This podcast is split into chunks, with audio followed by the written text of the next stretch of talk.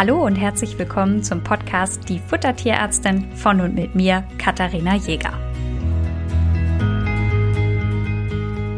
In der heutigen Folge dreht sich alles um das Thema Barfen bzw. die Rohfleischfütterung. Und um euch mal einen guten Einblick in das Thema zu geben, starten wir natürlich mit Vor- und Nachteilen. Dann führe ich euch so ein bisschen durch das Thema, was ist Barfen eigentlich, wo kommt es her, was sind so die Grundzüge dieser Fütterungsform. Dann wollen wir ein ganz bisschen eingehen auf, welche Komponenten verwendet werden, beziehungsweise so ein bisschen, was zu beachten ist, wenn man barft. Wir werden in dieser Folge nicht ausführlich auf die einzelnen Komponenten eingehen, also zum Thema Fleisch oder Kohlenhydrate beziehungsweise Obst, Gemüse. Da wird es nochmal einzelne Folgen geben, weil das einfach sehr umfangreich ist und da freue freue ich mich schon drauf, euch jetzt Stück für Stück mit durch das Thema durchzunehmen. Dann werden wir mal sprechen, gibt es vielleicht einen Unterschied zwischen Barfen und Rohfleischfütterung?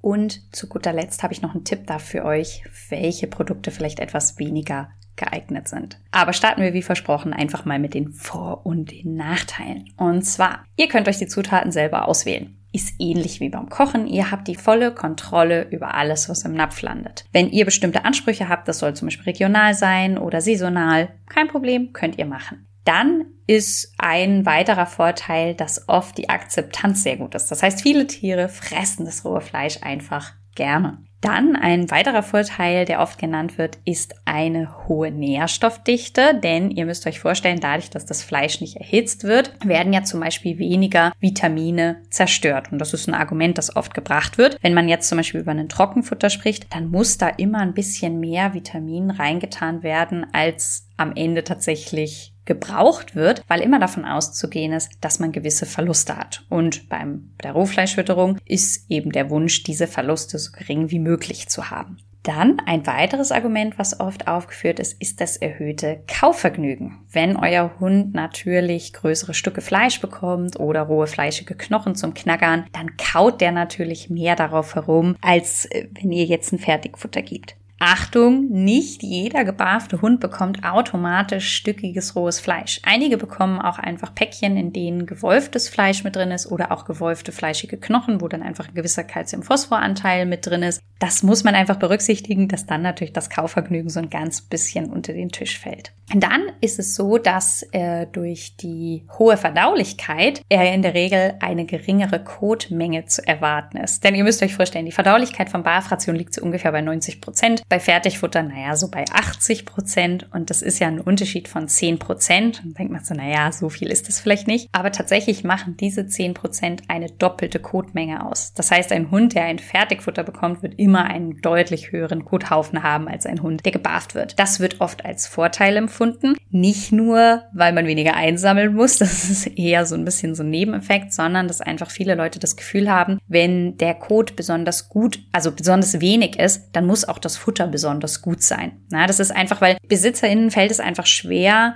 das Futter zu beurteilen. Ne? Also gerade wenn man überall erschlagen wird von Informationen und einem jeder was anderes erzählt, dann will man ja einfach so ein bisschen gucken am Hund, wie geht's dem Hund damit. Und dann ist es oft so, dass wenn der Hund kleine Haufen hat, dass dann das als positiv empfunden wird. Und was auch als positiv empfunden wird, ist, dass die Hunde mit den Barfrationen oft gut aussehen. Das heißt, die haben gesundes Fell, die glänzen, die machen augenscheinlich einen guten Eindruck. Wobei man das natürlich hier nicht über einen Kamm scheren kann. Denn es gibt ja auch Barfrationen, wo nicht genug Fettsäuren mit drin sind und dann sehen die Hunde eher so schuppig und so ein bisschen struppig aus. Das heißt, dass das nicht pauschal ist, aber das ist oft eine subjektive Wahrnehmung, weswegen das Barfen dann oft gerne weitergefüttert wird. Ich fasse euch die nochmal zusammen. Das heißt, wir haben selbst ausgewählte Zutaten, ihr habt eine gute Akzeptanz, die Nährstoffdichte ist höher, das Kaufvergnügen ist mehr gegeben, die hohe Verdaulichkeit und eben, dass die Hunde einen guten Eindruck machen. Nachteile ist, ihr habt einen erhöhten Aufwand. Nicht nur in der Vorbereitung der Fütterung, sondern auch in der Beschaffung der Zutaten. Es ist nun mal ein Unterschied, ob ich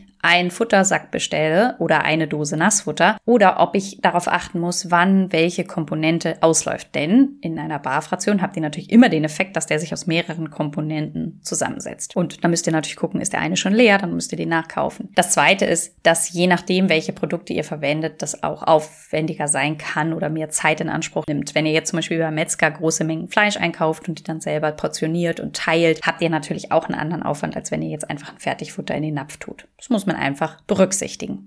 Ein weiterer Nachteil, und das ist für mich fast der wichtigste Nachteil, ist die Fehleranfälligkeit dieser Ration bzw. die falschen Pläne, die im Internet kursieren. Ihr müsst euch vorstellen, jemand wie ihr jetzt interessiert sich für das Thema Barfen, geht ins Internet und findet dort ganz viele verschiedene Pläne, die propagiert werden als tolle Barfpläne. Ich habe mir mal den Spaß gemacht, den dritten Link bei Google einfach habe ich einen Plan mir rausgesucht für eine Labrador 25 Kilo und habe das mal in meinen Rechner eingegeben. Ich sag mal so, das war bei weitem nicht bedarfsgerecht. Dieser Labrador hätte durchaus über lange Zeit eine Mangelernährung haben können. Also da hätten durchaus auch Symptome auftauchen können. Und das macht mich bis zu einem gewissen Stück echt wütend, weil Ihr informiert euch, ihr wollt alles richtig machen, ihr seid motiviert für euren Hund das Beste zu machen, verlasst euch auf das, was ihr da findet und es ist einfach nicht gut. Mir ist durchaus bewusst, dass es super schwer ist, als Besitzerin einfach beurteilen zu können, woher weiß ich denn jetzt, ob ein Plan gut ist oder nicht. Darauf wollen wir gleich so ein bisschen noch eingehen, weil dafür gibt es diesen Podcast, weil ich kann natürlich viel darüber meckern und sagen, boah, es gibt so viele schlechte Pläne, aber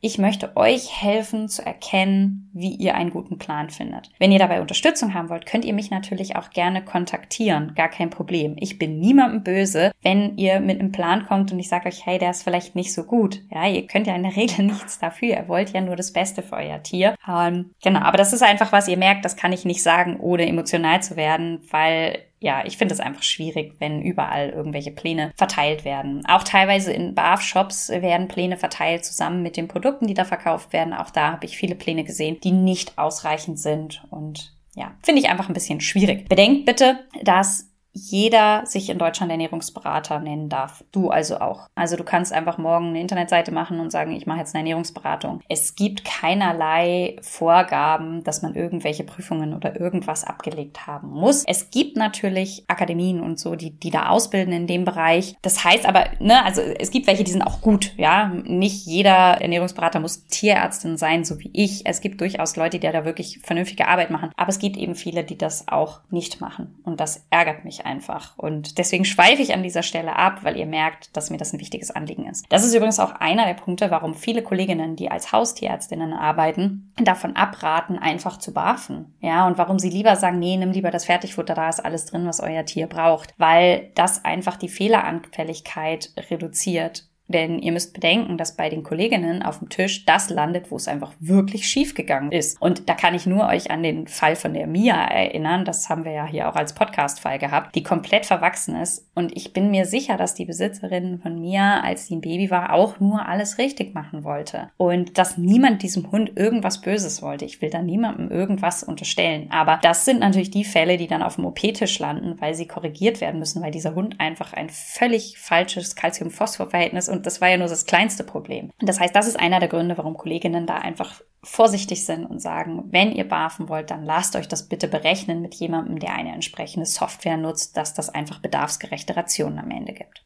Das zweite Thema, wo Tierärztinnen auch eher mal ein bisschen kritisch sind, und warum sie immer wieder darauf hinweisen, ist die Keimbelastung. Und wir kommen an dem Thema BAF nicht vorbei, ohne über Zoonosen zu sprechen. Zoonosen sind Erkrankungen, die von Tieren auf Menschen übertragen werden. Einfachstes Beispiel, ihr füttert ein rohes Fleischprodukt, in dem Salmonellen enthalten sind. Euer Hund nimmt diese Salmonellen auf, dem passiert ehrlich gesagt gar nicht so viel, ja, also der kriegt davon meistens nicht mal Symptome. Wenn der jetzt aber euren Kindern, alten Menschen oder immunsupprimierten Menschen, zum Beispiel jemand mit einer Chemotherapie, übers Gesicht leckt, ist die Wahrscheinlichkeit, dass diese Menschen sich mit einer Salmonellose infizieren und richtig krank werden, extrem groß. Das heißt, wenn ihr euren Hund Rohfleisch füttert, habt ihr eine gewisse Verantwortung nicht nur euch selbst gegenüber, sondern auch den Menschen in eurem Umfeld. Ja, das heißt, euer Hund soll regelmäßig im Altersheim Besuchsdienst leisten.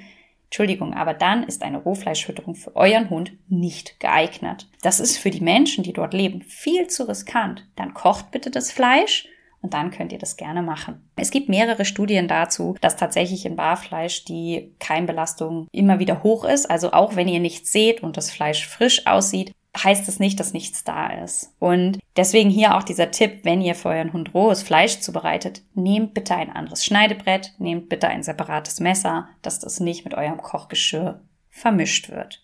Das ist also ein Punkt, wo man als Tierärztin im Bereich Rohfleischfütterung immer ein bisschen Spielverderberin sein muss. Und warum ich das auch so vehement immer wieder wiederhole. Wenn ihr euch dieses Risikos bewusst seid und sagt, ist in Ordnung, bei uns sind alle gesund, wir probieren das trotzdem aus, alles klar, dann los geht's. Dann könnt ihr jetzt weiterhören sozusagen und euch anhören, worauf ihr dabei achten sollt. Aber das sind die zwei Punkte, warum viele Kolleginnen skeptisch sind, wenn Besitzerinnen sagen, sie wollen gerne barfen. Ein anderer Punkt, was, was auch für mich ein Nachteil des Barfens ist, beziehungsweise warum ich es nicht jedem empfehle, ist, dass es nicht für jede Erkrankung geeignet ist. Also einen Nierenpatienten oder einen Leberpatienten könnt ihr zum Beispiel nicht barfen. Das, also nach dem klassischen Barf-Prinzip, auf das wir gleich zu sprechen kommen. Ich habe euch jetzt vier Nachteile aufgezählt. Ich fasse euch die einfach nochmal zusammen. Das ist der Aufwand, das sind falsche Pläne beziehungsweise die erhöhte Fehleranfälligkeit. Wir haben eine nicht zu unterschätzende Keimbelastung und es ist nicht für jeden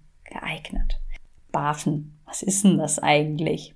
Es ist so, dass das Ganze in den 80er Jahren im englischsprachigen Raum begann und deswegen gibt es dieses Wort BAF. Also das ist ein Akronym, das heißt die einzelnen Buchstaben stehen für andere Worte und das steht ursprünglich für Bone and Raw Feeding, also Knochen- und Rohfütterung.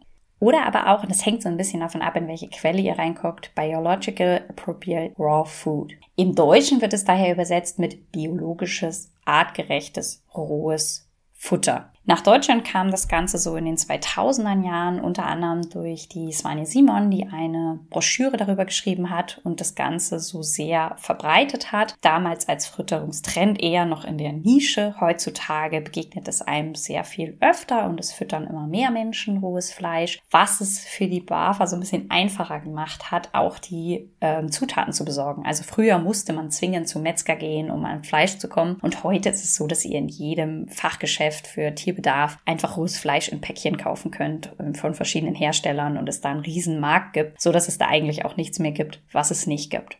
Ich möchte an dieser Stelle gerne über das Wort artgerecht sprechen. Ich habe ja eben gesagt, biologisch artgerechtes rohes Futter, ihr erinnert euch. Das Wort artgerecht ist in keiner Art und Weise geschützt. Es wird auch nirgendwo ein Kriterium festgesetzt, was das auf jeden Fall bedeuten muss. Also welche Kriterien erfüllt sein müssen, damit etwas das Wort artgerecht verdient. Das macht das Ganze ein bisschen schwierig. Wenn ich aber natürlich sage, das ist eine artgerechte Fütterung, dann suggeriert das Ganze aus meiner Meinung nach oder erhebt den Anspruch, besser zu sein als alles andere. Und dem ist aus meiner Sicht nicht so. Das habe ich euch in der Folge erklärt. Was soll ich füttern? frag eine Expertin. Ihr könnt alles füttern, was zu euch passt.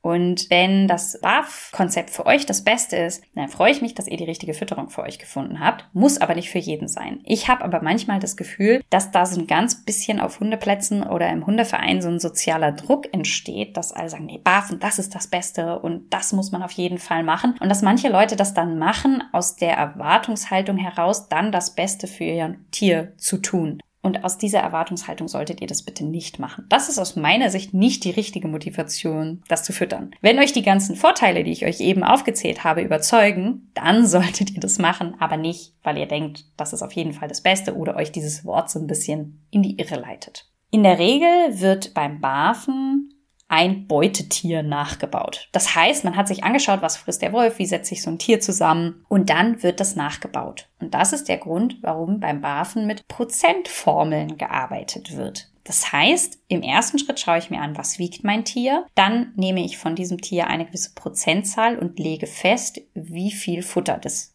Tier bekommt. Also, euer Tier wiegt 10 Kilo, davon sind 2% 200 Gramm. Das heißt, euer 10 Kilo Tier bekommt 200 Gramm Futter jeden Tag. Und diese 200 Gramm werden jetzt nach bestimmten Prozentschlüsseln aufgeteilt. Der gängigste ist eine 80 zu 20 Verteilung. Das heißt, 80 Prozent dieser 200 Gramm sind tierische Elemente, also Muskelfleisch, Innereien oder auch die rohen fleischigen Knochen. Und 20 Prozent teilt sich auf Obst und Gemüse auf. Das heißt, wir haben 160 Gramm tierische Produkte und 40 Gramm Obst und Gemüse. Jetzt habe ich natürlich mit sehr schönen runden Zahlen gearbeitet. Ja, das heißt, das sah ja toll aus. 160 Gramm hiervon, 40 Gramm davon. Das liegt natürlich daran, dass ich das einfache 10 Kilo Hundbeispiel genommen hat.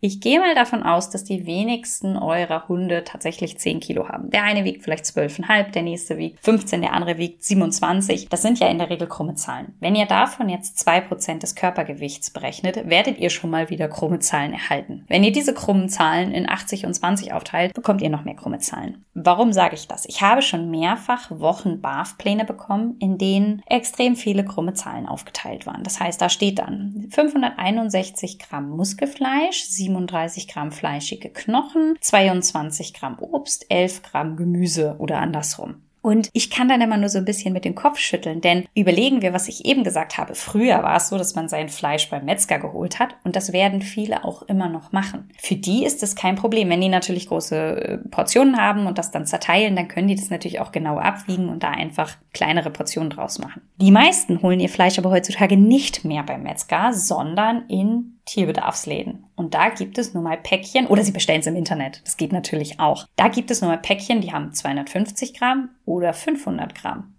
Ne? Also 250 Gramm, 500 Gramm. Wenn die jetzt gefroren bei euch ankommen und ihr wollt daraus jetzt diese krummen Zahlen nachbauen, dann neigen ganz viele dazu, das Produkt anzutauen und dann zurechtzuschnippeln und dann wieder einzufrieren. Kurz und knapp, tut das bitte nicht. Denn ich habe eben sehr weit ausgeholt, Thema Keimbelastung, ja. Wenn ihr natürlich jetzt Fleisch auftaut und wieder einfriert, dann erhöht ihr das Risiko der Keimbelastung doch noch um ein Vielfaches mehr. Eingefrorenes Fleisch bleibt bitte eingefroren. Und das ist für mich manchmal so ein bisschen das Problem des Barfens in Kontroverse zum Thema Praktikabilität. Wenn ihr 500 Gramm Päckchen Fleisch habt, dann geht bitte in 250 Gramm Stritten vor. Das heißt, euer Tier bekommt zum Beispiel 250 Gramm Fleisch pro Tag, dann ist das perfekt, dann hebt ihr, also taut ihr ein Päckchen auf, dann füttert ihr das den einen Tag und den nächsten Tag nehmt ihr den Rest aus dem Kühlschrank. Und dann ist alles in Ordnung.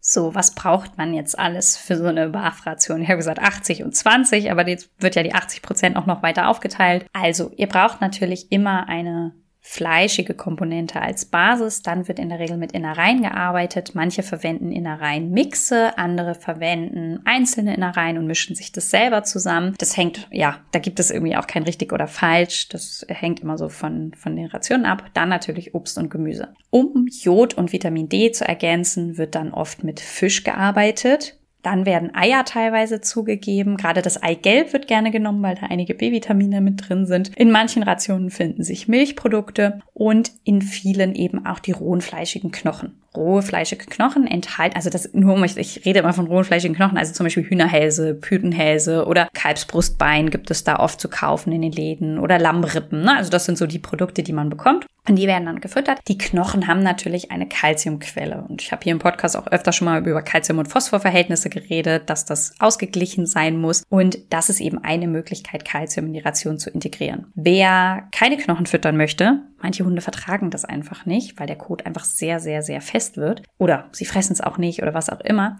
der kann natürlich auch zum Beispiel eine Eierschale nehmen, um Kalzium in die Ration zu integrieren.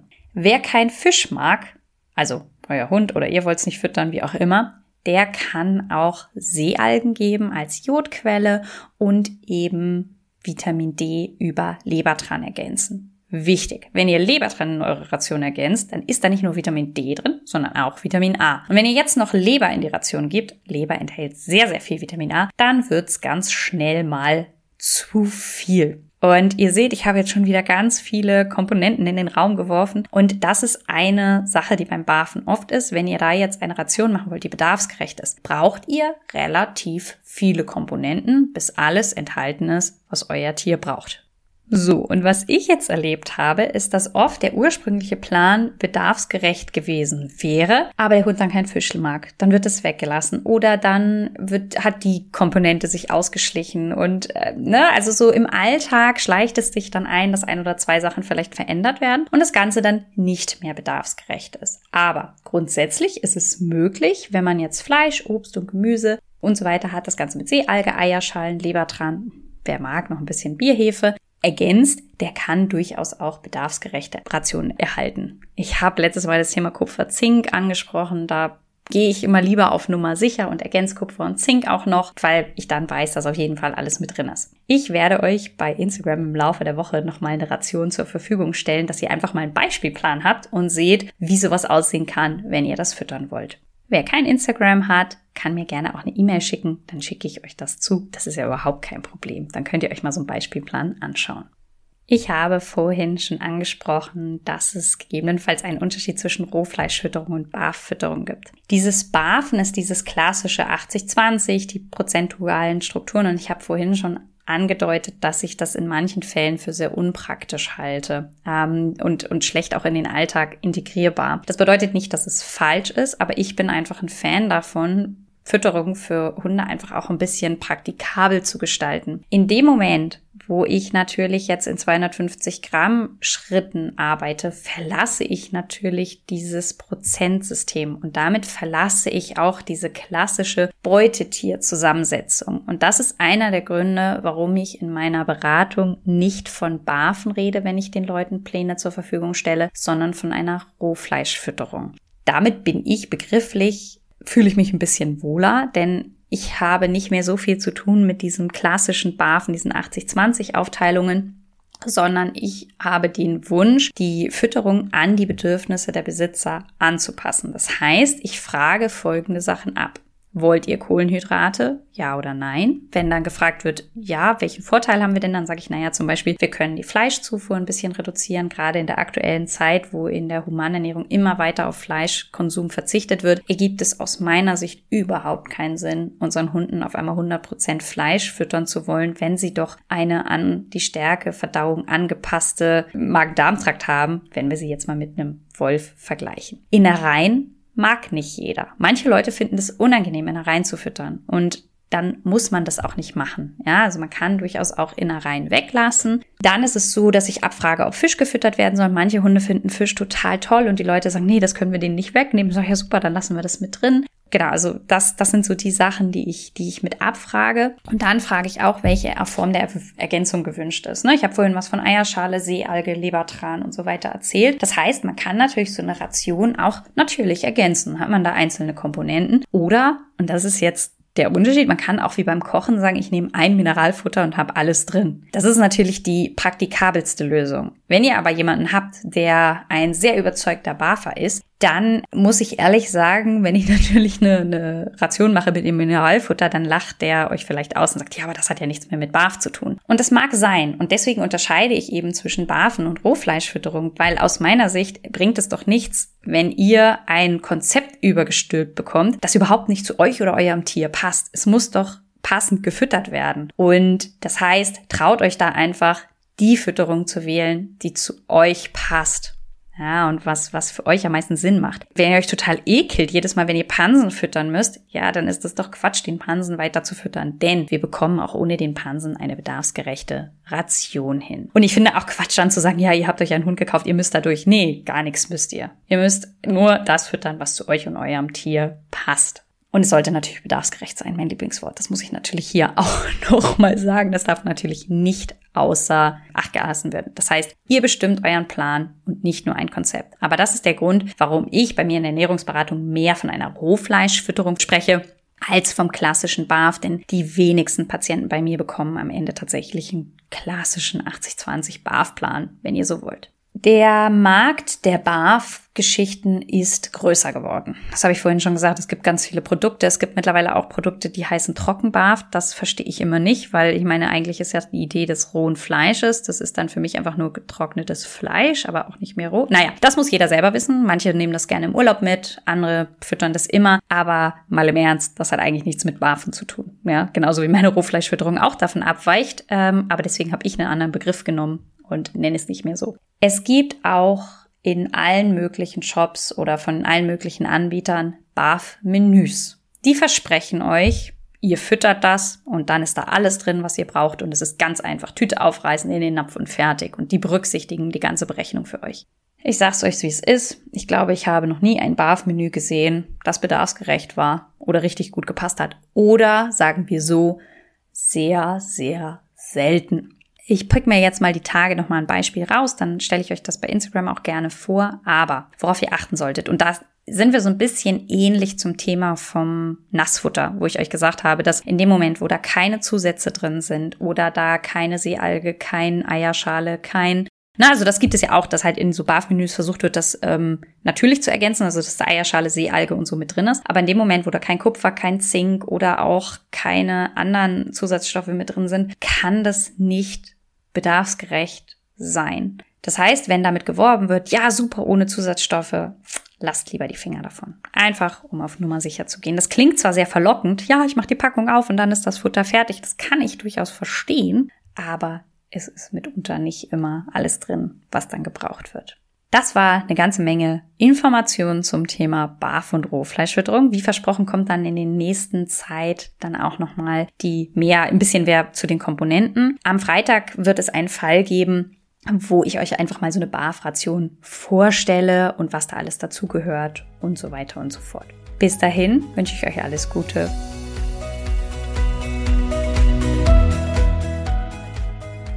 Ihr wünscht euch noch mehr Fakten zum Thema Ernährung für Hund und Katze? Schaut doch gerne bei Instagram bei uns vorbei, die Futtertierärztin.